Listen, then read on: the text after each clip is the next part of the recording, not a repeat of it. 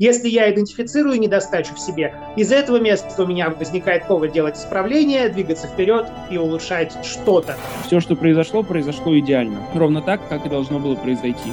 У меня личная встреча с Билл Гейтсом. Facebook на физтехе а до того, как еще э, Цукерберг сделал Facebook. И вот когда вот тот ответ, который ты даешь на этот вопрос, он тебя вдохновляет, это значит, что ты вот на правильном пути. И дальше...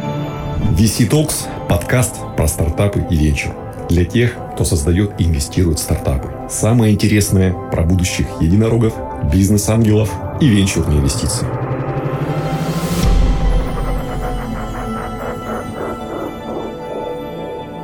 А, друзья, добрый день. У нас сегодня в гостях Антон и Ник, а, партнеры венчурного холдинга АБРТ. А, друзья, добрый день. Привет. Доброго. Спасибо, что пришли к нам в гости.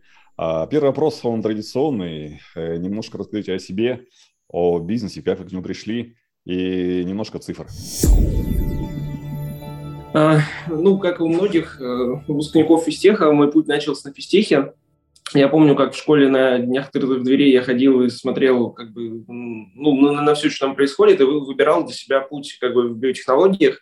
Думал, вау, как клево, сейчас мы будем здесь геном редактировать. А, как, как нравится. Ну, у меня была возможность выбрать любой вуз, который я хотел. Uh, да, и как бы выбрал физтех, вот именно факультет биологической медицинской физика. Ну, такой заряженный, как бы, и позитивный на науку. Uh, я как бы был чуваком, который, ну, может там пробивать какие-то двери э, самостоятельно, тем не менее, э, и, ну, погружался в этот научный мир. И переломным моментом я пробовал разные штуки, там работать в разных лабораториях, было там все клево, и в медицинских, там, в биотехнологических, там, с генной инженерией в том числе. Э, и переломный момент был в Берлине, когда я поехал туда работать, заниматься биофотоникой. Э, я понял, ну, я почувствовал, что занимаюсь чем-то не тем, когда две недели сидел и как бы повторял одно, одно и то же действие, как тоже часто это бывает в науке. Ну, то есть ты ставишь эксперимент, э, ты там смотришь результаты, записываешь их куда-нибудь, там в конечном итоге рождается статья или какая-нибудь там разработка, но это однообразно, долго. И я чувствую, что вот что-то не то, что как бы ну, нужно мне больше, а, и пошел к начальнику тогда, говорю, дай, дайте мне что-нибудь новое, хочу, хочу что-нибудь, что еще не было. Ну, понимая, что вроде как тоже как бы в рамках науки мы находимся, он мне дал разрабатывать какой-то там прибор собирать из кучи запчастей. Я его там собирал пару недель, собрал, понял, что эта штука не работает, э, но в тот момент я как бы почувствовал следующую штуку. Я создаю что-то новое, что может быть полезно для мира. И это клево. А, ну и органически там же э, я, я понимаю, что да, наверное, надо идти все-таки в предпринимательство, и вот этот путь, он как бы ближе, то есть делать что-то полезное, что может повлиять там на жизнь большого количества людей. А там это было прям напрямую проявлено, потому что мы там работали с раком. Uh, да, и разрабатывал, собственно, прибор для определения точного, точных границ раковых опухолей, опухолей в процессе операции. А, там родился как бы первый стартап, который был направлен на это. Я думаю, вау, как клево. Значит, недолго думая, запустил второй из области теха только уже. И чувствую, что все равно, ну, как бы я их делаю, да, мы там собираем команды, привлекаем инвестиции, в принципе, как бы все идет, ну, выступаю где-то. И чувствую, что все равно как бы масштаб, ну, масштаб маловат. Хочется, хочется еще чего-то большего. Ну, поскольку я понял, что уже ну, классический бизнес, наверное, нет, неинтересно, то есть там ну, все, все правила понятны. А венчурный рынок интересно, и нужно как бы познать венчурный рынок. Там мы как бы встретились с Ником, да, с которым вот мы сейчас вместе, а, и ну, запустили первую компанию. А, что я проживал на тот момент? Проживал, э, как бы, ну, во-первых, мой запрос на э, как бы изучение венчурного рынка, он отработался. Я понял, что да, действительно, это, вот это моя полянка. То есть я пробовал много всего разного, выбирал то, что вот наиболее точно совпадает с тем, что нужно, и в этой области как бы пробовал еще много всего разного. Понял, что да, это то, то что нужно для меня, и как бы там мы уже работали с большим количеством стартапов, это была там первая наша совместная компания, а, ну, она до сих пор, кстати, успешно работает, и как бы она хорошо росла и растет, а, но сейчас как бы не, не совсем об этом. А, да, понял, что хочется, э, хоть сейчас уже у нас там в покрытии большое количество стартапов, да, и мы как бы действительно позитивно влияем, но нужно еще больше масштаб. В конечном итоге мне пришло осознание как бы э, уже, то есть я подобрался к осознанию собственной миссии. Ну, да, вот в процессе того, как эту компанию делал, ну, миссия следующая. У нас много вызовов перед человечеством стоит. Ну, там мы все стареем, мы все болеем раком. Вот непонятно, почему вообще здесь, как мы здесь оказались. Там действительно много там раз, различных теорий, там эволюционных, там теория большого взрыва, они прекрасные, но везде есть какие-то пробелы, и везде они прям, ну, ну не, не идеально. И хочется на эти большие вызовы человечества ответить. И здесь э, нам для того, чтобы на эти большие вызовы ответить, нужно, первое, научиться создавать гениальные продукты, а второе, научиться создавать гениальных людей. А, ну, создавать, как бы, наверное, не очень корректно, вот, но превращать людей как бы, в гениальных людей. А, ну и мы при этом понимаем, каким путем это нужно делать и то, и то. То есть сейчас, обладая экспертизой в венчуре, мы понимаем, что там на основе данных, на основе нашего Genius Product Blueprint, э, как бы, да, люди могут э, делать э, гениальные продукты. И на основе раскрытия как бы, своих дарований, находясь там в своих правильных местах, они могут как бы делать э, еще круче эти гениальные продукты. Тем самым а, мне удалось как бы связать начальную точку и конечную точку, в которой я сейчас нахожусь, ну, то есть и конечную, и промежуточную, но, во всяком случае, ту, в которой я сейчас нахожусь. А, то есть как бы увязать здесь и науку, которая мне как бы нравилась и была интересна, а, и как бы технологии, и вот эту вот пользу для человечества. И это вот клево. Вот когда вот это вот все соединилось, у меня как бы сложилась картинка. Ну, на текущий момент мы уже там управляем холдингом, из пяти компаний, э, которые, миссия которых как бы есть вот, ответить на вот эти там, глобальные вызовы человечества. Ну, интересно, кстати, моя личная, моя личная мотивация здесь. Пока Антон рассказывал, да, я тоже физтех закончил, ну, чуть там раньше, и мы успели с парнями, моими одногруппниками, однокурсниками сделать Facebook на физтехе. А до того, как еще э, Цукерберг сделал Facebook, я был на третьем курсе, да, на физтехе. Мы запустили сначала всякие а, информационные ресурсы, причем быстро достаточно. Мы там за два года а, всю IT-инфраструктуру физтеховскую перевели на свои а, IT-ресурсы. Нас Intel активно поддерживал, а, там серверы каждый день там новые приезжали. А, вот. А, но мы успели сделать Facebook до Фейсбука. Тогда он назывался «Физтех в лицах» этот проект. И мне очень хотелось там на моем третьем-четвертом курсе очень хотелось, и я не понимал, почему там, ну, нам приходится с Oracle конкурировать, там, Ларри Эллисон, там, тогда был Oracle, там, Cisco, вот эти все компании, и я думал, блин, чем наши разработки хуже? Ну да, там они более fancy, американские, но чем наши разработки хуже? И у меня возникла тогда еще амбиция, ну, надо строить компанию на миллиард, если ты физтех, толковый, там, у тебя голова на, ну, на месте, то обязательно компания на миллиард. Мне это пришло на третьем-четвертом курсе, но у меня вообще ничего не было на тот момент времени, вообще ничего. Я какие-то занятия вел по технологическому предпринимательству, там, ну, сгонял в Гарвард, э, поучился, а, взял там карикулум из Гарварда и вел на физтехе занятия по техпреду с целью как бы самого себя как бы обучить этим материалам. Когда рассказываешь кому-то, сам лучше понимаешь. А, и у меня не было ничего, ну, ни связей там, ничего. Я, собственно, из этого места пошел в Intel, потом поехал в Гарвард учиться, в Беркли, познакомился со Стивом Бланком. То есть эти все связи, нетворк, там, Кремниево-Долинский, вот мы сейчас Палальто находимся, он как бы, ну, какое-то время нужно потратить на его наработку. И у меня не было ничего, но очень хотелось. И когда ну, мы с Антоном зашли в самом начале, тоже что-то про физтех разговаривали, думаю, о, классно, то есть я могу свой гештальт закрыть, то есть можно сейчас попробовать, и действительно, ну, вот история про этого, про э, Цукерберга, ну, что мешает сделать? Вроде сейчас все есть, и связи есть, и Пала и коннекшены, и венчурные капиталисты топовые, и биллионеры в нетворке. Ну, интересно, что бы я сделал на своем месте, если бы у меня все это было, то есть, ну, не тратил бы время на сбор этих ресурсов. Вот сейчас как бы интересный получается момент, что все ресурсы есть, ну, там как бы нетворк классный есть, э, бизнес хороший есть, mm-hmm. вот, и так далее. А, да, вот, и из этого места я подумал, надо что-то делать вместе. Ну, в итоге сейчас мы работаем как бы в партнерской логике, в логике разделения прибыли и управления компанией, а, ну, уже как бы всем холдингом при этом четко разбиваем свои роли и понимаем, как бы, что друг от друга ждать, и все время с этим работаем. Уточняем, уточняем, уточняем еще. А вот а, у вас очень, такая ситуация интересная, то есть вы работаете в партнерстве. А, ну, есть такое мнение расхожее, что вот когда два фаундера, это такая история, ну, она неоднозначная, да? А как вам удается, в общем-то, вместе работать нормально, и что вы рекомендуете другим стартапам, у кого проблемы возникают, чтобы все-таки вот можно было вместе эффективно работать вдвоем в стартапе? четко понимать свою роль, место, как бы и поляны. А, обычно, как бывает, мы в своей компании пользуемся такой штукой, называется Genius Blueprint. То есть мы говорим о том, что у каждого есть, э, у каждого, абсолютно у каждого человека есть природное, как бы, природное дарование, можно так сказать, природный гений. То есть каждый гениален, э, но в какой-то своей узкой области. И вот задача каждого вот этого своего как бы внутреннего гения раскрыть. И когда мы понимаем, где работает э, как бы гений каждого из нас, э, у нас нет повода лезть на поляну друг друга.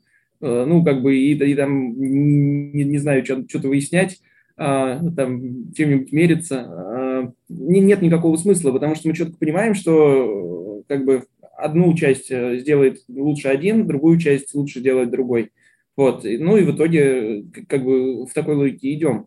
А, при этом, как бы, ну, например, я могу у Ника запросить что-то в части структуры, архитектуры команд. Он у меня может запросить человеческую интеграцию. А, ну, то есть логики запросов друг к другу, понимание ролей и понимание действительно того, где человек раскрывается на полную, где вот как раз место его максимальной эффективности. Да, в такой логике эффективное партнерство возможно. Но это как бы работает не так, что один раз зашли, разобрались, все, дальше погнали. Нет, это как бы длительный процесс постоянного уточнения уточнение своих ролей и мест. А, потому что если ты работаешь не в области, где как бы раскрывается твой гений, а, то, скорее всего, оно либо задолбает, либо ничего не получится. А на что вы обращаете внимание при рассмотрении стартапа вот в части команды? То есть в части команды и в части фаундеров? Да тут нет никакой, на самом деле, такого, знаете, серебряной пули. А, критерии все хорошие, давно известные, они все говорят – рынок хороший, бизнес-модель, а, команда, классная технология. У нас сейчас несколько шкал для этого, там много есть всяких систем, как бы скоринга. Есть одна, которую мы считаем нашей уникальной, я сейчас про нее расскажу, но в целом мы, одна из компаний в группе, Limpet называется, это Investment Arm, который, ну, Investment Arm, как будет по-русски, а, инвестиционное подразделение наше, Limpet – а, раньше АБРТ как фонд, мы начали как фонд и проинвестировали какое-то количество компаний, а, более 30 инвестиций сделали, а, как правило, вместе с другими топовыми фондами. И выделили это направление сорсинга интересных стартапчиков, их скоринга, определение high growth, high potential компаний в отдельный arm, ну, в отдельный юнит, который сейчас называется Limpet. Это воронка, global pipeline лучших компаний, по которым мы делаем самую, я считаю, там, продвинутую аналитику. Вот эта как бы часть, она наша уникальная. При этом Limpet партнерится с несколькими ангельскими группами, и, а, но, да, с несколькими ангельскими группами, и там тоже есть свои критерии оценки э, стартапов. То есть есть как бы conventional критерии, где компании смотришь, ну, где смотришь на traction компании, на рынок, на команду, на продукт, на технологию, вот такие вещи, да. Есть чуть более как бы unconventional, как мы делаем. Поскольку мы скорим компании для топовых фондов, мы работаем с компаниями, а, которые Seed Series A, в основном Series A, даже Series A+, Series B, Expansion Stage компании. Там, как правило, компании находятся в стадии а, теста. Есть три стадии основных. Гипотеза, тест, накачка у компаний. А гипотеза, когда компания только валидирует, свое продуктовое предложение, только-только как бы присматривается, кому это нужно. В тесте а, там идет сходимость экономики, продуктовой экономики. А, вот. а в накачке уже, когда сформирован так называемый opportunity backlog, идет аллокация фондов для того, чтобы скейлить компанию по точкам кратного роста.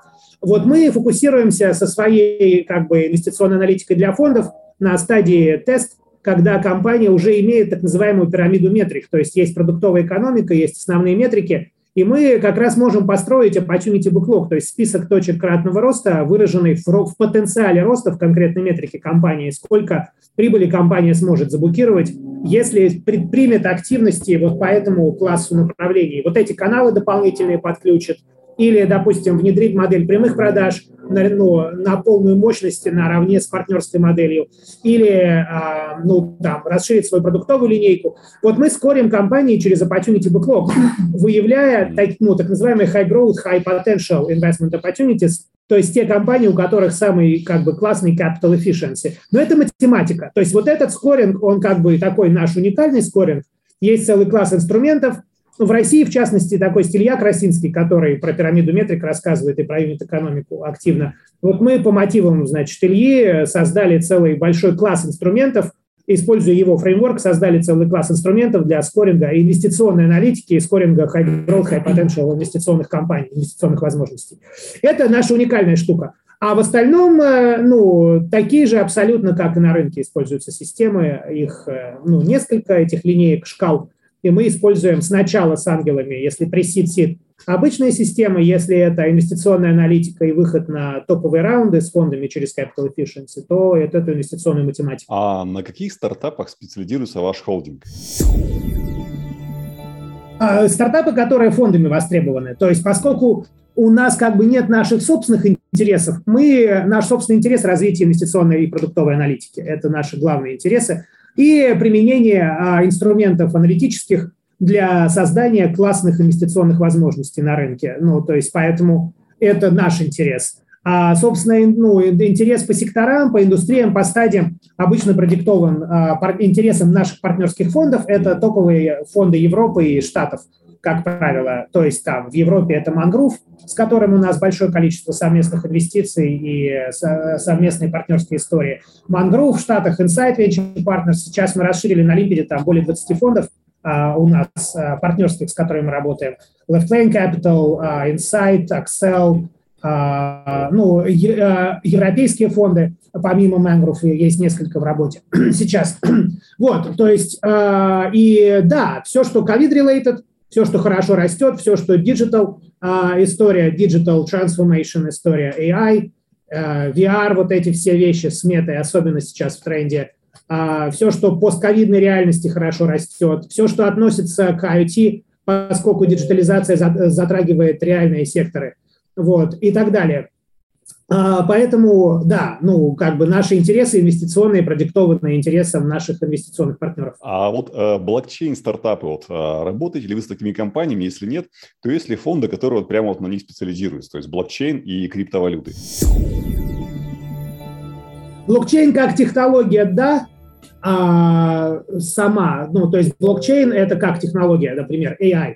Но есть применение блокчейна, и здесь главным образом это финтех, новая финансово-экономическая система. То есть, ну, многие смотрят сейчас на крипто как на вообще имеющий потенциал, вообще говоря, стать резервной валютой, mm. а, как бы альтернативной к доллару.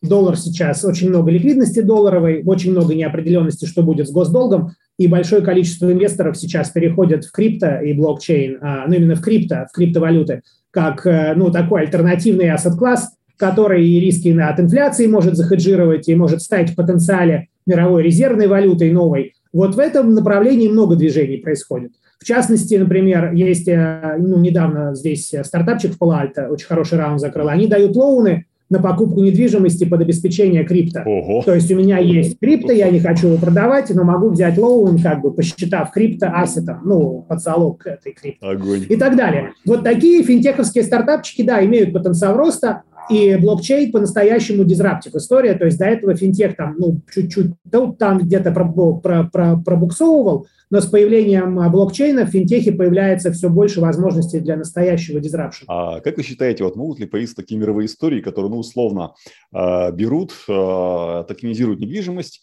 и, ну, условно, с помощью нее вы можете купить э, за крипту любую часть любой недвижимости, которая там как-то вот сдается, на, может быть, в аренду в любой точке мира. Вот э, такая компания может вообще появиться в мире? Или, может, она уже появилась? Ну, а, все предпосылки к этому есть. И много, скажем так, продуктовых концептов в этой области тоже создано. Ну, NFT как технология, non-fungible token. То есть есть э, сама основа технологии, ну, которая может быть привязана к моему квадратному метру и как бы за мной закреплена. То есть технологические предпосылки созданы, у NFT сейчас хайп, но на предметах искусства, правда, там, и на всяких mm-hmm. там и игровых историях, а digital, там, gaming, online games. вот. Но технологически есть предпосылки, большое количество продуктовых концептов в этой области, поэтому я думаю, лет через 5, через 10 мы увидим успешные компании в этой области. Zillow, кстати, пытались взять сначала дома на баланс и пойти в историю где они не, ну, не только листингами управляют, да, но фактически капитализацией, да, метрикой там, asset under management. Но с учетом нестабильности на рынке они вышли из этого бизнеса, сток рухнул, Zillow сток рухнул, а Zillow больше не в этом бизнесе, но, по крайней мере, ну и большие компании, стартапы делают попытки что-то на этой поляне начать э, предпринимать. Окей. А, а вот э, единороги, э, какие можете рассказать самые интересные экзиты вот вашего холдинга? А, основные экзиты, ну, как бы самые интересные, это три. А, это Acronis, Купи VIP и Vim. А, все эти экзиты были сделаны по модели синдицированных сделок. Именно, то есть, когда ЭБРТ, как на тот, момент еще, на тот момент еще как фонд, как бы инвестировала с ведущими фондами мира. Пример в Acronis и Vim это была совместная инвестиция с Insight, в Купи VIP с Мангрувом. Но здесь наши как бы, модели позволяют еще и быстро выходить, не только хорошо заходить, но еще и быстро выходить. И из VIP был сделан экзит э, за пару лет, то есть довольно быстро, как раз как бы на капитализации. А, да, это была успешная история. А, есть такая стадия у стартапов долины смерти, а, и она может продолжаться очень долго. А вот э, что вы рекомендуете вот э, стартапам, когда у них наступает выгорание, там, ямы эмоциональные, то есть как, в общем-то, эту долину смерти пройти и не выгореть? Ну, я услышал в вопросе сразу, как бы сразу несколько важных частей. Ну, первая долина смерти – это вполне себе конкретный э, промежуток времени э, в, жизни, в жизненном цикле стартапа, где большинство стартапов проваливаются в силу там большого количества разных причин. Э, можно проговорить про это, и есть, собственно, вторая часть про выгорание как бы стартапа, выгорание команды, и здесь вообще как бы, ну, это совсем разные подходы и совсем разные части. Ну, давайте тогда начнем с первой Значит, про, про долину смерти и как, как не закрыться э, в эти промежутки. Да, наш подход следующий. Мы на текущий момент создаем цифровую платформу, которая в себя аккумулирует много данных. А, про что эти много данных? А, если мы возьмем стартап и наложим его на матрицу как бы текущей стадии развития а, и рынка, на котором он работает, мы увидим, что успешные стартапы использовали вполне себе типовые решения. Ну, например, на самой, на самой начальной стадии как бы стартапам всех рынков – нужно найти свой продукт market fit. И под это есть э, методологии, вот Стива Бланка, например, да, 8 кубиков Product Market Fit, который мы активно используем, всем рекомендуем. Затем методология построения бизнес-кейса отсюда и тестирование продуктовых гипотез. И уже тестирование продуктовых гипотез начинает отличаться. А если построение бизнес-кейса еще они довольно похожие, то тестирование гипотез на рынке B2B, например, или на рынке B2C, они принципиально разные. А, вот. Э, дальше, соответственно, когда ну, как бы, как вот прорастает дерево и много-много сучков уходит, или там эволюционная веточка, да, мы видим вот эта вот картинка. А, здесь то же самое. Дальше все стартапы дальше-дальше расходятся друг от друга в зависимости от стадии и рынков, а, но, тем не менее, типовые решения, которые они используют, они все равно похожи. А, и как бы наш подход следующий – дать стартапам доступ к данным типовым решениям внутри цифровой платформы, чтобы они видели как успешные кейсы э, применения данных решений, так и неуспешные, и могли как бы для себя выбирать то, что ну, как бы действительно на текущий момент важно при поддержке человека, который понимает в венчурном рынке. Вот, э, ну, считаем подход, э, основанный на работе с данными, именно наиболее, наиболее релевантно. Ну, тогда не возникает вопроса про долину смерти, потому что ты можешь смотреть вперед, и ты можешь понимать, а что вообще нужно делать. Да, а, значит, теперь про вторую часть, про как бы эмоциональное выгорание, про то, э, ну, как бы что делать в этой ситуации. Вообще, ну, эмоциональное выгорание – это тоже ну, нужно, наверное, ввести определение, что такое эмоциональное выгорание. Это когда ну, как я понимаю, да. Когда лошадь когда... уже не едет, наверное, вот что-то такое вот, да. Вот. Лошадь не едет, у фаундера да. нет сил. Да, да, да. А, значит, здесь тоже есть как бы несколько важных принципов. Ну, первый принцип, если ты фаундер, и ты чувствуешь, что все, у тебя нет сил, а, не нужно хотеть там кого-то обвинить пытаться, а ищи причину в себе. Есть тоже один из важных базовых принципов, как бы той методологии, в которой мы работаем внутри команды, это я причина того, что со мной происходит. Ну уж если у тебя стартап, который там как куда-то не едет, и ты фаундер стартапа, то ищи, ищи причину в себе. А как, как это делать? Как искать э, как бы, причину в себе того, что со мной происходит? Ну, это странно, наверное, звучит на первый взгляд. На самом деле нет. Недавно как бы, я размышлял над вопросом, ну, и мы с Ником обсуждали, а чтобы вот посоветовать себе там студенческое время, когда, как бы, когда вроде как много-много возможностей открыто, а, но но непонятно, куда идти, или непонятно, непонятно чем заняться на текущий момент. Mm-hmm. А, в общем, ответ здесь следующий. Нужно как бы уточнять свой путь и искать как бы свой путь, путь реализации своего предназначения. Что это такое? А, ну, на самом деле, это много-много попыток а, попробовать себя в разных ролях на разных местах работы, да, я вот я этой ну, методикой пользовался сам, то есть там и в науку ходил, и в стартапы ходил. В итоге как бы я понимаю, что нет, все-таки мое венчур. И такие итерации как бы повторять по циклам до тех пор, пока ты не, ну, твой внутренний голос не скажет, что да, все супер, это прям мое, я здесь получаю максимальный кайф от того, что делаю. Вот если все равно что-то не нравится, да, в, в текущей работе, или ну, что-то внутри не отзывается, а, значит, нужно, ну, ну, ну, нужно еще что-то попробовать, и нужно, нужно посмотреть, а где подправить мой текущий путь. И вот когда свой текущий путь, путь реализации своего предназначения ясен, то есть как бы, а, да, и ты можешь хоть как-то кривенько ответить на вопрос, а в чем смысл моей жизни? То есть в чем вообще смысл жизни, ответить сложно, а вот в чем смысл моей жизни, как же каждый человек хоть как-то ответить для себя может. И вот когда вот тот ответ, который ты даешь на этот вопрос, он тебя вдохновляет, это значит, что ты вот ты на правильном пути. И дальше мы повторяем как бы ту итерацию, когда уже в своей узкой области пробуем еще несколько разных вещей и смотрим, что получается лучше, что больше отзывается. Так как эта вообще штука связана там с долинами смерти и эмоциональным выгоранием? Ну, в общем, феномен выгорания возникает э, чаще всего в двух случаях. Первый случай – это когда ты идешь э, не по своему пути, то есть ты, ты, по сути, выполняешь роль какого-то другого человека, думая и обманывая себя, что это действительно мое. Либо второе, ты идешь по своему пути, но как бы, но реально устал. Ну, то есть устало физическое тело. Как бы, ну, и, и такие, такие ситуации, они регулярно встречаются, и их как бы нужно разделить. Ну, иногда бывает и то, и то. В случае, когда и то, и то, начинаем с отдыха физического тела. Ну, то есть отдых тоже для себя, как бы, каждый выбирает сам. Кто-то может там сходить на охоту, кто-то может на рыбалку, кто-то в клубе потанцевать, в бане, и так, неважно. А, важно, чтобы в этот момент реализовалось какое-то из желаний. То есть, как бы мы отдыхаем, реализуя свои желания. Ну, то есть то, что реально хочется сделать в данный момент. Не потому, что там, не знаю, жена тянет, что я хочу в Доминикану, вот, а потому что я хочу в Доминикану, а не жена. Uh, да, и второе, uh, второе, значит, если мы понимаем, что находимся не на своем пути, не на правильном пути, мы смотрим, а что меня привело, ну, как бы, и делаем себе исправление. Или если какое-то выгорание чувствуешь, что ты вроде на своем пути, и все равно, все равно тяжело, тогда делай ретроспективу, то есть смотри на несколько шагов назад, а, и смотри, что привело тебя в текущую ситуацию, в которой ты находишься здесь. А, и это, кстати, такая методология, то есть я причина того, что со мной происходит, работает вообще, ну, не только с выгоранием, она универсальна достаточно. То есть здесь а, можно смотреть и на, например, какую-нибудь там проблему в бизнесе, не знаю, там клиент не заплатил, вот, или там хороший сотрудник увольняется ну, смотрим причину в себе, а почему я считаю этого сотрудника хорошим? А действительно ли он хороший, действительно он на своем пути, на своем месте? Если нет, то как бы ты делаешь одновременно, ты же нанимая его, делаешь одновременно хуже жизнь двух людей и себя, поскольку mm-hmm. у тебя неэффективный сотрудник, и сотрудника, потому что он стоит не на своем месте.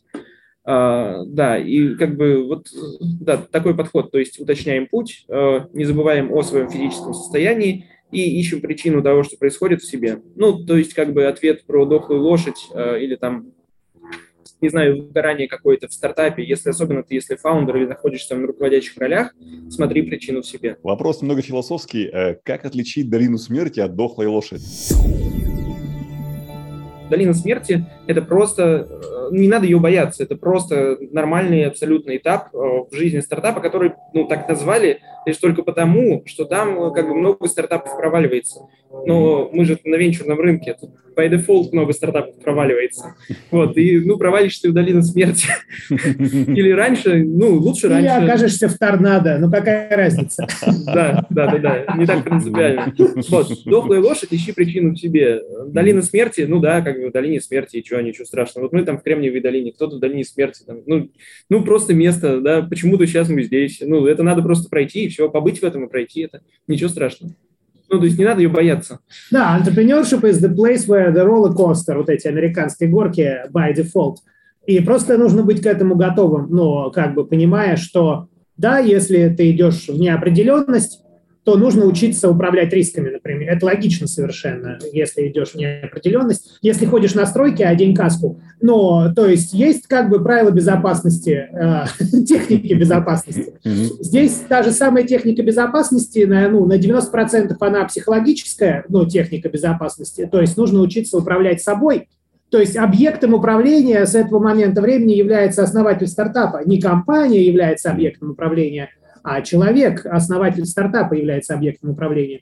Антон как бы этой темы уже коснул. Я причина того, что со мной происходит, следовательно, я является объектом управления. То есть мы можем инструментализировать сознание. Так же, как, например, людей готовят в спецназ, ну, ну, есть человек, человека готовят к спецназу, к боевым операциям. Точно так же, ну, фаундер стартапа готовит себя к своему спецназу, ну, к своей операции. Ну, мы, мы как бы решаем определенные задачи. Таким образом, мы простраиваем в себе определенную логику, как мы оперируем, как я, то есть где тот API, как можно взаимодействовать со мной, ну, в стрессовых, например, ситуациях, в сложных ситуациях, как я оперирую. Поэтому я есть причина того, что со мной происходит, и да, мы инструментализируем в этом отношении сознание, как свое, так и в компаниях. А, расскажите, пожалуйста, вот о трех э, ваших самых э, дорогих э, факапа, урока, если возможно, ну, размер этих уроков, хотя бы ориентировочно, и какие выводы вы из них сделали? Да, был слишком добрым при увольнении и найме людей. Э, то есть, когда человек, ты чувствуешь, что он как бы на своем месте, ты понимаешь, что э, должной пользы он не приносит, должной эффективности, но есть ряд каких-то там других факторов, ну, например, на него там э, что-то завязано, ну, да, или он там удобен тебе в, как бы, в тех или иных случаях, можно его там в командировку отправить. Э, или ты точно знаешь, что даже если все плохо, он хоть как-то, но ну, как бы плохо, но задача справится. А, на самом деле здесь лежат э, три, три, три факапа, как бы они три упакованы в один, это как бы главная штука. Ну, в моей практике, которая была, потому что она, э, во-первых, распространяется не на одного человека, не на одного сотрудника, а сразу на то количество, которое как бы, у тебя есть в прямом доступе, или так или иначе, с которыми ты взаимодействуешь в роли там а, начальника. А, в чем три факапа? Ну, первое, ты не даешь э, этому человеку встать как бы на свое место, на свой путь, потому что на своем пути получается, и человек приносит э, хорошие результаты. А, второе, безусловно, для компании. Поскольку неэффективный сотрудник, ты все равно зарплату ему платишь, премии худо-бедно он сделает, хоть какие-нибудь все равно заплатишь, а, и как бы время-то все равно потратится. И это как бы, ну да, финансовые ресурсы, и временные ресурсы, и невозможность как бы развить, развить свою часть, то есть как бы делать шаг, шаг для эволюции в какой-то своей части. А, это такие важные критичные штуки. Ну и третье, на самом деле, я оказываю таким образом медвежью услугу для человека, который мог бы прийти на это место и действительно раскрыться в этой роли, да, и сделать там 10 шагов вперед. То есть получается для сотрудника, для компании, для человека, а, который может прийти. Сколько это стоило? А, ну, очень сложно оценить, а, потому что ну, в свое время я на этих граблях хорошо поплясал. Ну, это классические грабли, да, прям подписываюсь там под каждым словом. Как там у Киосаки сказано, а, я видел много бедных людей, которые никогда не теряли деньги, и видел много богатых, которые а, а, потеряли много. Это, естественный learning curve. Моя, наверное, главная ошибка в том, что человек на жизненном пути а, не может себя не стратегировать. То есть очень многие люди чем-то занимаются в своей жизни, не до конца отдавая себе отчет, чем они занимаются. И главная причина, почему они это делают, ну зачем. А, то есть наличие личной или персональной стратегии. А, ну, например, когда мы говорим о воспитании, детей, да, ну, у целых народов, например, у евреев есть очень хорошая традиция. Дети с самого начала знают, а, кем они будут, что они будут делать и почему это так важно ну, на этой планете. Земля так важно этим быть. Это наличие как бы персональной, личной персональной стратегии, которая просматривается в данном случае с самого детства. А, поэтому главная ошибка, которую а, может а, допустить человек, это не заниматься этим. Ну, то есть жить, не имея своей личной или персональной стратегии. И это приводит к, большим, к, ну, к большому количеству минусов в жизни. То есть там, где-то стратегии есть, там даже с каким-то количеством минусов всегда можно перевести минусы в плюсы. То есть э, утилизировать в этом отношении э, ну, весь как бы негативный опыт, сделать его позитивным и выстроить на горизонте 10, 15, 20 лет внятный жизненный трек, внятную жизненную траекторию.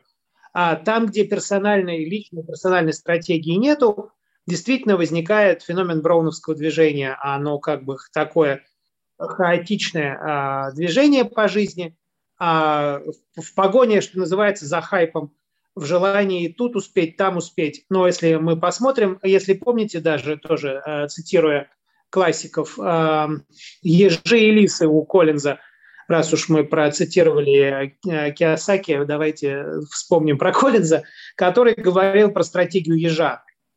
И, и э, это не о том, насколько, насколько а, ты умный в первую очередь, или быстрый, или, или а, проворливый, э, или, да, или а, а, проворный, как лисы, это важно, насколько ты пыхтишь в, в своем направлении, как еж.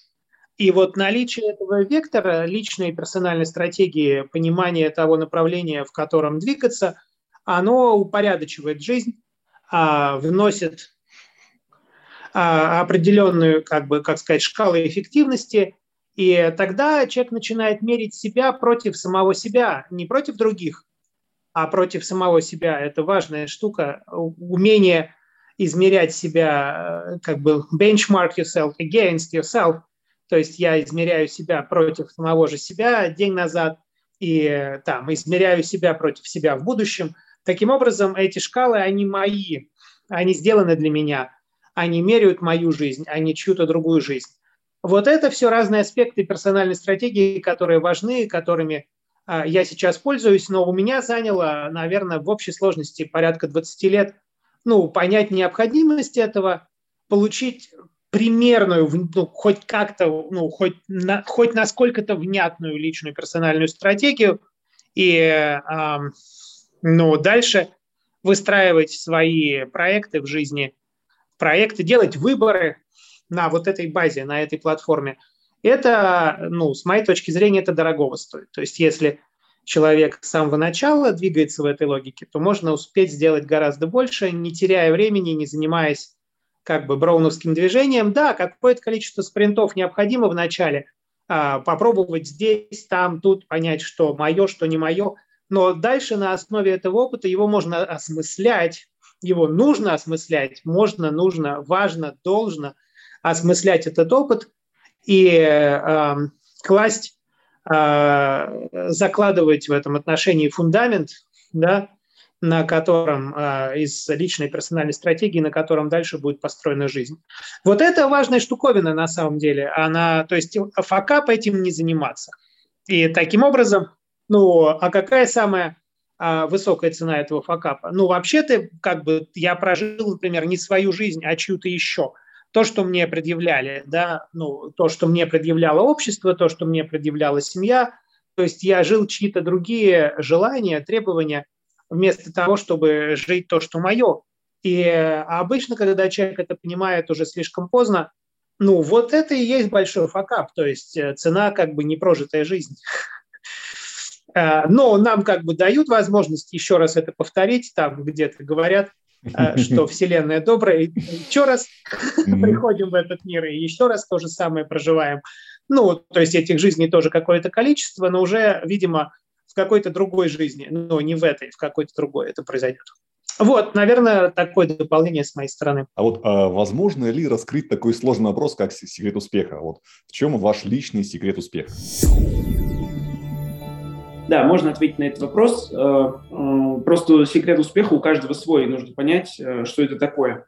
Вот если смотреть из плюсов, есть гениальные математики, которые отказываются от больших премий и как бы для их, для их успеха личного, да, достаточно какую-то формулу вывести или что-то доказать. Есть художники или музыканты, которые не стремятся там много денег заработать, да, а стремятся вот воспроизвести или произвести на этот мир что-то невероятно клевое, ну, которое потом, как следствие, приносит им много денег.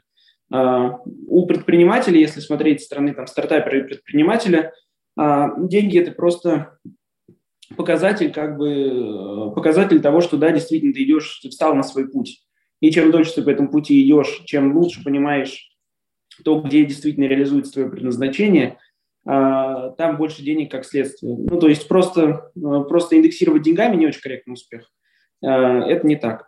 Да, значит, успех – это когда ты проживаешь свою жизнь, как говорил Ник вот в прошлый раз, свою, не чью-то еще, и точно знаешь, что вот это вот она, вот это она моя жизнь, вот это та жизнь, которую именно я хочу прожить, как бы не обращая внимания на то, что там как бы принято в обществе и, и так далее. А, и здесь э, секрет успеха в чем? В том, что сверяемся с собой. То есть встаем на свой путь и сверяемся с собой постоянно. Как я уже говорил э, да, в одном из предыдущих вопросов, слушаем внутренний голос. А что он мне подсказывает? А вот, вот, вот тут мне прям нравится или нет? А, чтобы на эту дорожку выйти, очень легко начинать с желания обычно. То есть мы берем и простраиваем какое-то количество своих желаний, которые я вот сейчас хочу. Жела... Ну, вообще желания являются сильным, как бы, сильным управляющим мотивом к тому, чтобы ну, что-то сделать. Вот, ну, если мы хотим есть, мы же не говорим, что нет, сейчас я есть не буду. Mm-hmm. Вот, э, ну, в конечном итоге все равно пойдешь есть. Или хочу спать, ну, все равно пойдешь спать. Так вот, со всеми остальными желаниями мы же себе не отказываем в том, чтобы спать. Тоже отказывать не нужно. Часто э, как бы встречаются такие ситуации в мире, когда вот я вот тоже так хочу, человек мне говорит, ну, и, ну, я не могу. А, недавно была ну, похожая штука. Мне звонила э, там, подружка детства и говорила, что я хочу в Америку. Как круто, ты в Америке, я тоже хочу. Я говорю, а в чем проблема? Ну, это дорого. Я говорю, ну, давай реально посчитаем. Дешевый аэрофлот, э, значит, туда-обратно будет стоить 35 тысяч рублей. На то, чтобы хоть как-то там прожить, э, ну, и причем на недельку, да, не в самых плохих условиях, надо сложить 50 ну, сложи еще немножечко, чтобы сделать визу, э, да, ну и там на, на какие-то расходы. Ну, 200 тысяч рублей у тебя нет, есть. Угу. Ну, а почему тогда желание откладывается? Слушай, а почему оно действительно откладывается? Ну, 200, да, ну, можно уложиться, для чтобы туда слетать. Ну, можно. Если хочу слетать в Америку, надо слетать в Америку. И как бы со всем остальным так же. И вот эти вот, вот эти вот как бы хочу, они как бы подталкивают тебя к пути и говорят, что слушай, обрати внимание на себя, послушай себя. Не надо заниматься работой, которая тебе не нравится. Посмотри вокруг, посмотри, попробуй еще что-нибудь новое, там, где реализовывались бы желания. Желания mm-hmm. как бы подталкивают и направляют к своему пути, а дальше сверяемся с собой. Нравится? Если не нравится мне эта роль, если я определил в бизнесе вот это направление, оно мне прям стопудово нравится, но роль не нравится, значит, пересматриваем немножко там как бы партнерские условия, например, или свою роль пересматриваем. И сверяемся с собой каждый раз, как бы все более четко, э, в, как бы вставая на свою дорожку. Ну и затем, э, когда уже дорогу примерно понятна, надо понять, к чему она меня приведет. Mm-hmm. Ну, тут тоже у всех по-разному, у каждого своя жизненная миссия. Да. Кто-то, Илон Маск, например, да, у него миссия – это запустить людей в космос. Ну, я утрирую условно, и уверен, что она там более глубокая. А, да, и он идет, он понимает, какие компании надо открывать. Ну, при этом, ну, открыв до этого ряд каких-то других компаний. Ну, тоже как бы сверяясь и выходя именно на ту дорожку, которая нравится. А, там, например, а, у Леонардо да Винчи миссия – это вообще общее познание мира и открытие многих больших направлений. То есть она и такая может быть довольно широкая, а не узкая. Но главное понимать, что вот это вот действительно мое там Менделеев свою таблицу химических элементов создал, она ему приснилась. Ты никогда не знаешь, в какой форме вот этот вот успех-то действительно придет. Mm-hmm. А, форма себя находит, важно работать со смыслами. Форма себя проявляет а, автоматически в жизни. И когда мы работаем с областью смыслов, действительно выводя себя и понимая, куда я должен примерно прийти, а, определяемся с дорожкой. И когда она понятна, человек уже может сам ответить для себя, что такое успех. Вот, секрет успеха в том, чтобы постоянно э, сверяться с собой, проживать свою жизнь. Да, когда я получил э, вопрос от Алексея, я первое, что у меня внутри был отклик, что у меня нет уверенности в том, что этот успех, который есть у меня сейчас, он самый успешный успех. Основано это на том, что всегда есть лучший вариант, всегда есть что-то лучшее, чем то, где мы находимся на текущий момент. И поэтому а, и есть точно что-то, что я не знаю, как может быть лучше. То есть всегда есть что-то, что я не знаю, а это точно может быть лучше, чем то, что есть на текущий момент. А, поэтому а, для меня секрет успеха – это постоянно работать с недостачами в себе. А что есть такого, что я не знаю? Я точно знаю, что я не знаю. И поэтому то, что есть, может быть еще лучше, ну, еще легче, еще больше. А вот эти недостачи в себе выявлять, задавая себе просто правильные вопросы, это помогает, ну, например, а, в части персональной стратегии я приводил пример, да, а, то есть оказывается, ну, я-то понял, что я не знаю, но когда я понял, что я не знаю, из этого места я запрашиваю персональную стратегию, она появляется. Но дальше вообще-то эта стратегия, ее нужно реализовывать. И дальше я понял, а оказывается, я не знаю, как это реализовывать, свою персональную стратегию. А что для этого нужно? А какие люди нужны? А оказывается, это может быть гораздо легче, проще, легче, быстрее. А как это проще, легче, быстрее? А как это еще лучше?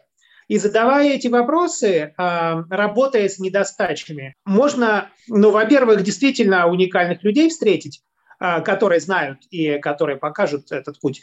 А, и второе, можно улучшить результаты на порядок, свои же собственные результаты улучшить на порядок, если мы относимся к себе, ну, давай так, критически в логике вот этой недостачи в себе. То есть, а что во мне может быть еще лучше? А какой? Мы используем термин исправление, но когда мы говорим про некий путь развития самурая, мужчины, mm-hmm. есть понятие исправления в себе. То есть где, то где то место во мне, которое требует исправления.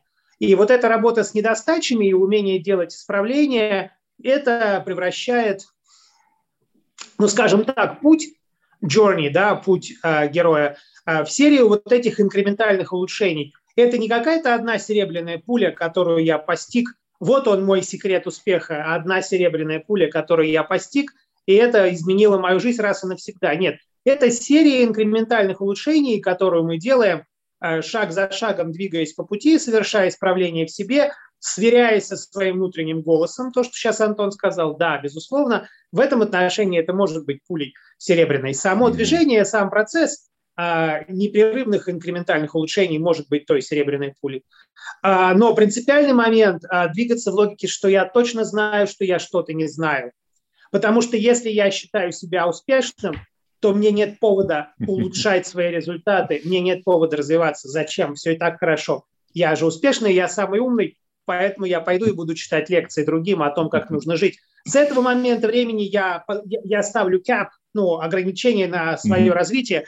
То есть развитие возможно только в логике ну, вот этой недостачи. Если я идентифицирую недостачу в себе, из этого места у меня возникает повод делать исправление, двигаться вперед и улучшать что-то. Ну, улучшать что-то в себе в первую очередь. Меняя себя, меняешь мир. Ну и проективно вовне, в мире. Увеличивать выручку, э, расширять, обогащать э, продуктовую линейку, э, развивать команду и так далее. Но в логике я причина того, что со мной происходит. То есть сначала я идентифицирую эту недостачу в себе и исправляя, делая исправление в себе, перевожу эту недостачу в состояние улучшения в мире. Это здорово дополняет то, о чем я говорил, поскольку Ник сейчас очень точно описал, а что значит сверяться с собой. Вот этими вопросами, которые Ник описал, э, ну, мы обычно оперируем. Я не уходил настолько вглубь. Ник, спасибо. Э, то есть, да, именно, и, именно, именно этими вопросами мы как бы и сверяемся с собой таким образом. То есть э, слушать внутренний голос, да, и вот, вот этими вопросами его можно услышать лучше, то есть услышать лучше себя. Это таким образом, да, открываешь для себя какой-то новый горизонт, э, идешь на, как бы, на ступеньку вверх и так далее. У Энди Гроува у меня было несколько встреч в жизни, я могу похвастаться. У меня личная встреча с Билл Гейтсом и Энди Гроувом. А, то есть как бы два отца-основателя вообще IT-индустрии. А, и у Энди Гроува есть а, фраза очень классная, что успех таит в себе а, риск самоуничтожения. То есть э, чем я успешнее, ну, во-первых, тем больше как бы я привлекаю к себе внимание, и появляется больше и больше конкурентов, которые хотят этот успех а, ну, повторить, а, replicate, а, реплицировать этот успех. Ну и потом, действительно, если я такой классный и успешный, то какой смысл мне улучшать, ну, делать исправление в себе? Поэтому, да, только в логике недостач, только в логике «я причина того, что со мной происходит», потому что изменяя себя или улучшая себя, улучшая мир. То есть есть очень много людей, это мантра Кремниевой долины, making world a better place. Очень много людей, кто хочет uh, улучшить мир, а очень мало тех, кто хочет улучшить себя. На самом деле я есть инструмент улучшения этого мира. То есть единственное, что требует исправления, это я. Но и дальше проективно вовне, если мы как бы ну, думаем в логике подобия, что во мне, то и во мне. Ну, тогда делаем исправление в себе и смотрим, как э, это меняется в мире. Отличный развернутый ответ, мне очень понравилось. А, возможно, еще вот э, расширить вот э, с точки зрения, как вы принимаете решения, а, есть ли какой-то у вас алгоритм принятия эффективного решения и баланс эмоций и рацио в процессе принятия решения? Да, we just focus that it's a holistic thing. It's not, uh, это два аспекта одного. То есть mm-hmm. с этого момента времени нету, нету повода балансировать, так же, как work-life balance. Нету повода ничего балансировать, потому что life and work it's all one and the same. Ну ладно. Да, я причинность я только что рассказал а, про профицитарную логику. Да, это хороший очень а, алгоритм, который здесь будет применим и то, и то, и эмоцию, и рацию, тогда нету... То есть третье интегральное состояние, которое в себя вбирает и одно, и другое, а, является как бы тем самым интегральным, целостным, холистичным состоянием, когда нету конфликта между, казалось бы, конфликтующими вещами. То есть в плоскости они находятся в конфликте друг с другом, а в 3D это просто две проекции одного объекта, но просто здесь нету, нету как бы повода ничего балансировать. Ну, ну, как бы можно искусственно создать этот конфликт и решать его всю жизнь. И это прекрасная вещь. It's created problem. You, you spend your life to solve the problems you have created. А, но правда в том, что а, по-настоящему классное решение они есть сбалансированные, а они по ощущениям внутри э, хорошие, и логически они обоснованные. Ну, то есть и простой здравый смысл присутствует, и э, эмоциональная часть хорошая. То есть и то, и то в профицитарной логике, и то, и то. И эмоцию, и рацию. И то, и то нужно для взвешенного, хорошего, классного решения. Значит, в принятии решений Э, есть э, определенные принципы, которые мы используем. Это как бы принципы, а, ну, ментальный принцип того, как ты думаешь. Да, как ты думаешь. А, ну, пример а, Ник только что описал в предыдущем вопросе профицитарную логику. А, нет, я причинность. Что такое я причинность? Это я причина того, что со мной происходит. Да? И из вместо того, что я причина, я могу принять какие-то решения. Ну, например, э, там, если рассмотреть какую-нибудь простейшую ситуацию, идешь ты по дороге, едет рядом машина, ну, по тротуару едет рядом машина, э, и тебя обрызгало. Ну, вот кто mm-hmm. виноват, тот, кто обрызгал, или тот, кто идет? В логике я причинности, ты сам здесь пошел, и как бы э, пошел, не, не, не заметил лужу, и не заметил вообще-то трассу, по которой машины ездят, очевидно, что они там ездят быстро, э, и тебя обрызгало ну, вот как бы обрызгивает периодически не, не только, когда ты по улице прогуливаешься, но и в бизнесе, и из как бы из места плюса. То есть э, я причина, ты всегда смотришь в себя и ищешь в себе причину, почему у меня сотрудник работает неэффективно. Ну, вообще потому, что я его нанял и не уволил до сих пор. Не потому, что он плохой, он хороший человек, он как бы, у него явно есть свое место, но я вот вообще-то нанял его не на то место. А, и так далее. Есть другой инструмент – Э, профицитарная логика. Э, если есть какие-то две конкурирующие штуки, которые обычно ставятся на чашу весов или так, или так, э, вот как поступить в данном случае? Чаще всего находится решение, что можно поступить и так, и так, или выбрать и то, и то, mm-hmm. при этом ничего особо не потеряв. Но часто в сознании встречается как бы вот, ну, вот это разграничение. Я возьму или это, или это. Э, мы стараемся от этого уходить, э, инструментали, ну, инструментализируем здесь эту часть э, в именно профицитарной логике. Можно взять и то, и то, или выбрать и то, и то, и при этом э, как бы никто не проиграет. Ну, здесь именно подход профицитарной логики работает э, в балансе эмоциональности и рациональности. Обычно, когда решение хорошее, у тебя как бы эмоционально оно принимается на 100%, и рационально принимается на 100%. Угу. А, как, часто, а, как часто принято рассуждать, так, я эмоции откину, я буду мыслить рационально, я же умный человек, да, с высшим образованием, я буду мыслить рационально, значит, из этого это следует. Вот, mm-hmm. но поэтому потом, сверившись с внутренним голосом, ты понимаешь, что что-то, ну, что-то, блин, здесь не то. А потом, да не, нафиг, все, так рационально, логично двигаемся. Ну, обычно, когда вот эта вот эмоциональная часть, э, ты ощущаешь именно недостачу, о которой говорил Ник в эмоциональной части, она тебе подсказывает, что есть решение лучше, есть решение проще. И если мы упираемся в такую штуку, что, например, э, есть какое-то какое рациональное, казалось бы, решение на текущий момент, но что-то мне здесь не нравится – мы в открытую об этом друг другу говорим, слушай, я пока не понимаю, что, но что-то мне тут не нравится. Вот вчера такой последний раз было. И начинаем докручивать решение. То есть решение э, подвергается еще раз там, анализу, мы заходим с другой стороны, стороны эмоциональности, э, как бы, ну, и, и восприятие того, своего внутреннего восприятия этого решения. Э, и потом оно принимает какой-то новый вид, когда ты говоришь, вау, так это же логично, а что, так можно было? Да, ответ можно, и путь проще – есть. И находится этот путь проще только в том случае, если и рациональность, и эмоциональность отрабатываются на 100%, когда, обе, о, о, когда это сбалансировано. А, а вот а, с точки зрения интересных э, ментальных и э, эмоциональных инструментов, э, что-то еще можете дополнить?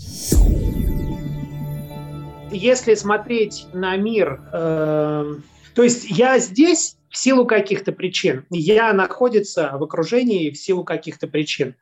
А, я здесь оказался. И с этой точки зрения это не случайно, что я, что я нахожусь именно здесь. Mm-hmm. То есть все, что меня окружает, а, так или иначе показывает мне какие-то аспекты самого себя. А, в частности, мы используем модель, которая называется Чек-институт. На примере а, Сергея Павловича мы ее разбираем. У у Королева есть э, космическая программа, он выступает неким генеральным, э, генеральным э, конструктором, а есть совет главных э, конструкторов. И все это и есть Королев. То есть mm-hmm. он является носителем гена, ну, некой генетики э, этой космической программы. И поэтому все, все, что его окружает, является какими-то аспектами этой фигуры. Поэтому это человек-институт. С одной стороны, это институция, но вообще-то это большая космическая программа. С другой стороны, это, эта институция была порождена конкретным человеком.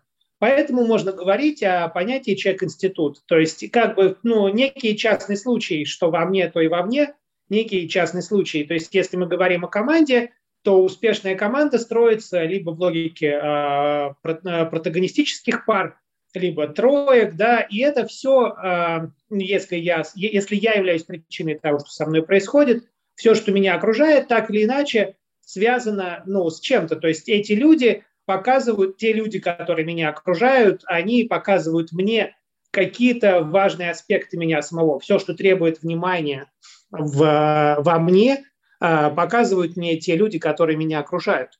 А, вот, вот логика.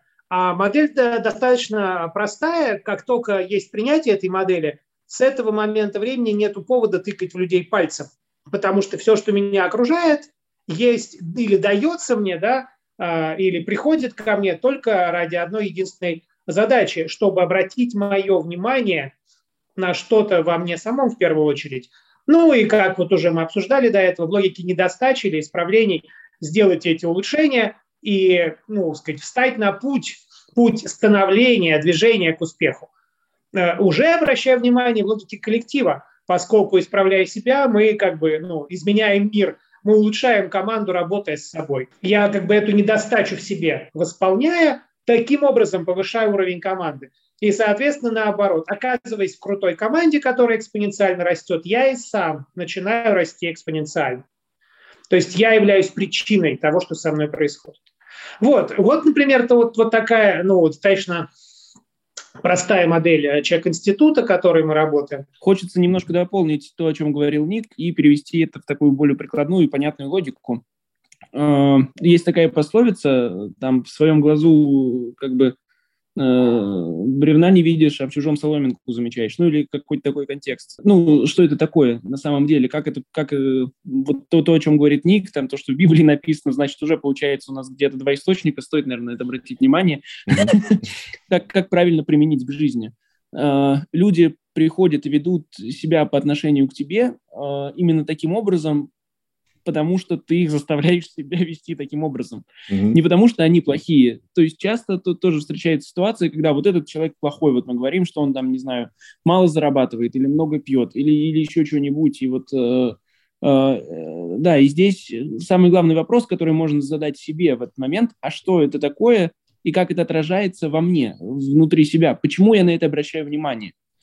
Потому что когда аспект того, что, ну, как мало человек зарабатывает, ну, да, иногда, ну, я тоже мало зарабатываю, да, например, и когда вот это состояние интегрировано э, в себя, ты уже имеешь выбор, имеешь возможность выбора отнестись к этой ситуации таким образом или иным. Mm-hmm. Ну, то есть обратить на нее внимание или не обратить внимание. Или когда человек приходит к тебе и начинает рассказывать, что ты плохой. Mm. А, это говорит о чем? Ну, что ты плохой вот потому-то, ты себя неправильно ведешь. Это говорит о том, что какое-то состояние вот этого плохого парня, оно не интегрировано в себя. А, и если прожить состояние плохого парня, действительно сказать, что, ну да, я иногда могу быть плохим, с этого момента появляется возможность выбора, а быть плохим сейчас или хорошим. А, и с этого момента обычно mm-hmm. люди перестают приходить и тыкать тебя пальцем и говорить, что ты плохой. То есть как бы в две стороны работает. Это прям в явном виде, когда кто-то кто по отношению к тебе э, на что-то обращает внимание. Это не просто так. Это mm. просто еще один способ посмотреть на себя с другой стороны и сделать как бы еще один шажок вверх. Точно так же, и когда ты что-то в других замечаешь, значит, что-то в себе можно еще докрутить и улучшить. Потому что с того момента, как э, это состояние интегрировано, ты уже, ну, как бы сознание не, не выбирает на это обратить внимание. Вот. Да, я тем временем вспомнил еще один как бы, концепт, который тоже могу рассказать. А, ну, следующий концепт, э, управляющий концепт, можно говорить. Э, все, что произошло, произошло идеально. Ровно так, как и должно было произойти. Что это такое? Тоже часто встречающая ситуация, когда вот, там, я не знаю, я в институт не поступил, или э, там родители меня отдали куда-нибудь не туда, и дальше вся жизнь пошла под откос, и все, и дальше человек в этом варится, все плохо, значит, я буду здесь сидеть. Пользуясь концептом все, что произошло, произошло идеально, ровно так, как и должно было, а, ну, вот эта часть, вообще говоря, отрезается. То есть весь этот путь, он для чего-то, именно в таком виде, в каком он был, он для чего-то нужен был. А, у меня есть пример а, там моего хорошего друга, он пастор, который прожил, ну, совсем не пасторскую жизнь. То есть сейчас он пастор в Америке, да, вот у нас тут, а, но как бы приехал из России, я не буду там все подробности раскрывать, но обычно там было много аспектов, которые порицаются обществом. И как бы у него, он мог пойти и сказать, что все, как бы я там, не, не, не знаю, буду дальше сидеть, и говорить о том, что все, какой мир вокруг плохой, и там мне что-то не дали, а как бы он сделал другой выбор. И вообще как бы с абсолютнейшего, ну, с полного нуля э, уехал в Америку проповедовать, живет там с семьей, двумя детьми, когда ничего не было. Вот это поступок. А, это, да, это очень сильная ситуация. Ну, в этом сила этого пастора. Мне его нравится слушать. Э, действительно, в, этом, в этом большая сила. Э, и когда мы понимаем, что действительно этот путь был дан для того, чтобы мы чему-то научились, и его правильно действительно отрефлексировав, а, сделав выводы а, не, не, не, не из логики негатива, а из логики позитива, а что я могу отсюда полезного для себя-то достать. Я вот с таким количеством проблем столкнулся, я не знаю, или сложных ситуаций, но чему я научился. Когда все эти уроки выучены, интегрированы в себя, в повседневную жизнь, а, ну, как бы с этого момента времени опять что-то новое открывается. И дальше как бы идем в этой же логике. То есть все, что произошло до этого, произошло идеально и ровно так, как и должно было произойти. Зачем-то это было нужно. Зачем мы не знаем, но можем узнать, отрефлексировав. А какие ваши вот 20% э, э, ваших действий, которые приносят 8% э, вашего результата? Тоже хороший вопрос. И, кстати, здесь действительно мы попадаем в этот принцип, если я правильно помню, Паретто, где 20%, 20% да, как бы действий дают 80% результата, а все остальные 80% действий дают только 20% результата. Да. А, как раз вот ровно все, что мы описывали сегодня выше, а, как бы ровно вот эта вот работа с собой, она в реальности и занимает порядка 20% времени. Ну, как бы это было ни странно, то есть это получается целый день в неделю, мы сидим и думаем. Uh, ну да, мы сидим и думаем, это прекрасно.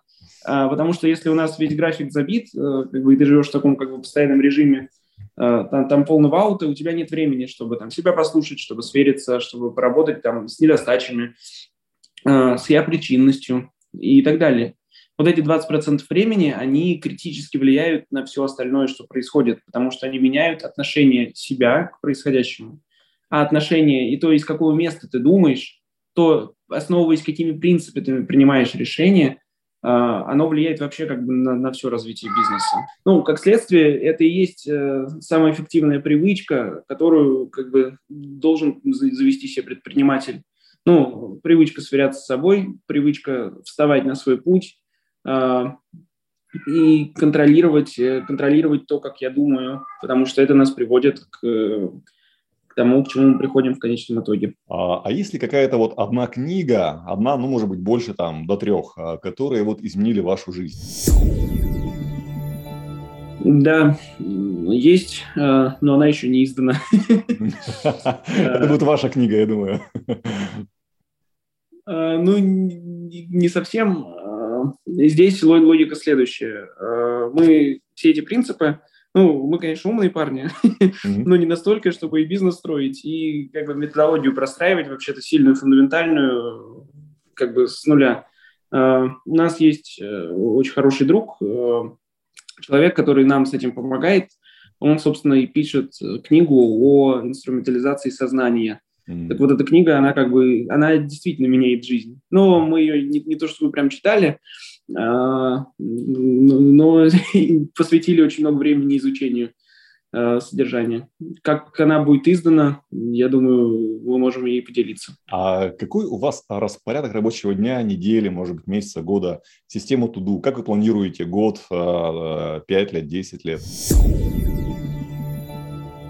Значит, в методологии, о которой сейчас Антон, э, который сейчас Антон упомянул, мы опираемся на систему, с одной стороны, желаний человека, то есть чтобы стратегировать человека, давай так, я является, я есть причина того, что со мной происходит. Таким образом, мы делаем я объектом работы, то есть обычно я – это субъект. В методологии я является объектом. Мы очень часто стратегируем бизнесы, компании, пишем стратегии работы группы, департаментов, но очень редко пишем свою личную персональную стратегию. Реже, гораздо реже, чем стратегировать что-то, мы стратегируем себя. Таким образом, я является объектом с этого момента времени, я является объектом внимания, объектом работы. То есть мы работаем с я. То есть это является объектом. А, точно так же, как мы стратегируем бизнес, точно так же, ну, в неком подобии а, мы начинаем, мы, мы начинаем стратегировать себя, мы начинаем стратегировать человека. Значит, у этого объекта человек есть э, так называемая система желаний человека, а также дарования, таланты и дарования человека. Как правило, они находятся в подобии.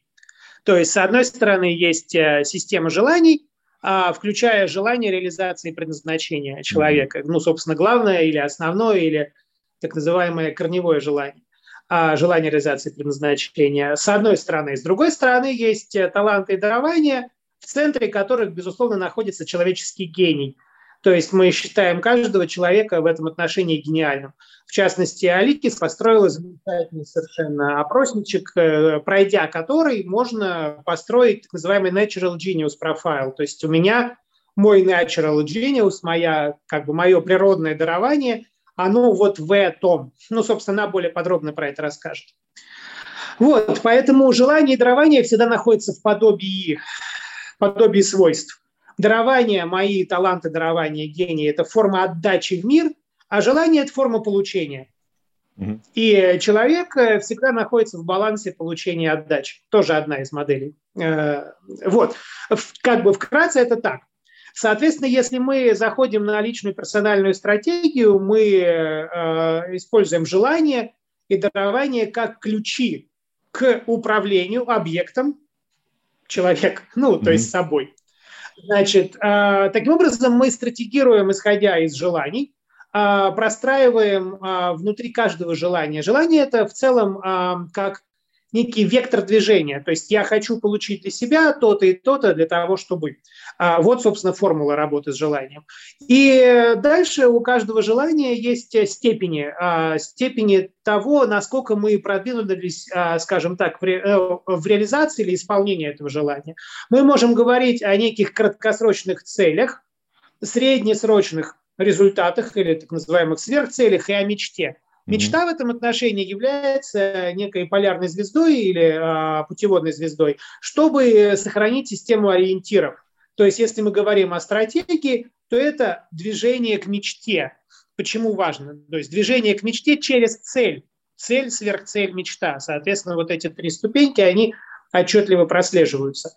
Таким образом, как только желания человека проявлены, Именно эта система желаний является управляющим контуром по отношению к моему распорядку дня, по отношению к моим выборам. Mm-hmm. То есть если раньше единственным ориентиром для меня, единственным доступным для меня ориентиром было наличие некого морального контура, вот так принято, вот такие обычаи существуют в обществе то с того момента времени, как, как желание или дарование человека, система желаний или система дарований, талантов и дарования человека ну, находится в проявленном виде, это является управляющим контуром по отношению к развитию эволюции «я». Следовательно, распорядок дня выстраивается отсюда. Следовательно, имея систему желаний, имея систему дарований, мы можем говорить про некий генеральный образ достижения – и этот, э, ну, большое количество классиков, например, э, Стивен Кови, да, там Seven Habits of Highly Effective People, семь привычек, да, вот эта книга, mm-hmm. замечательно совершенно говорит, вот представьте, значит, как бы выглядела эпитафия, да, значит, если э, вот все собрались вас э, э, как бы, ну, на, на некие э, поминки, как бы выглядел про вас текст. Вот этот генеральный образ достижения, к чему я пришел, да, то есть вот это мое достижение, является, соответственно, вот, ну, некой путеводной звездой для меня, мечтой.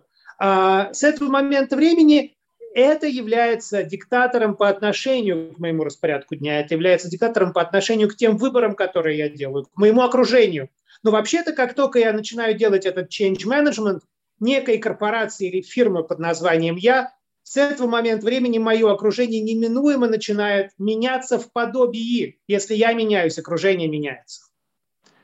Все, ну вот, собственно, вот такой набор инструментов. Поэтому, да, однозначно, распорядок дня, да, однозначно это следствие того, что мы простроили управляющий контур желаний человека, который определяет мой распорядок дня, определяет круг моего общения, ну, вообще говоря, определяет то направление, в котором я двигаюсь и иду по своему пути.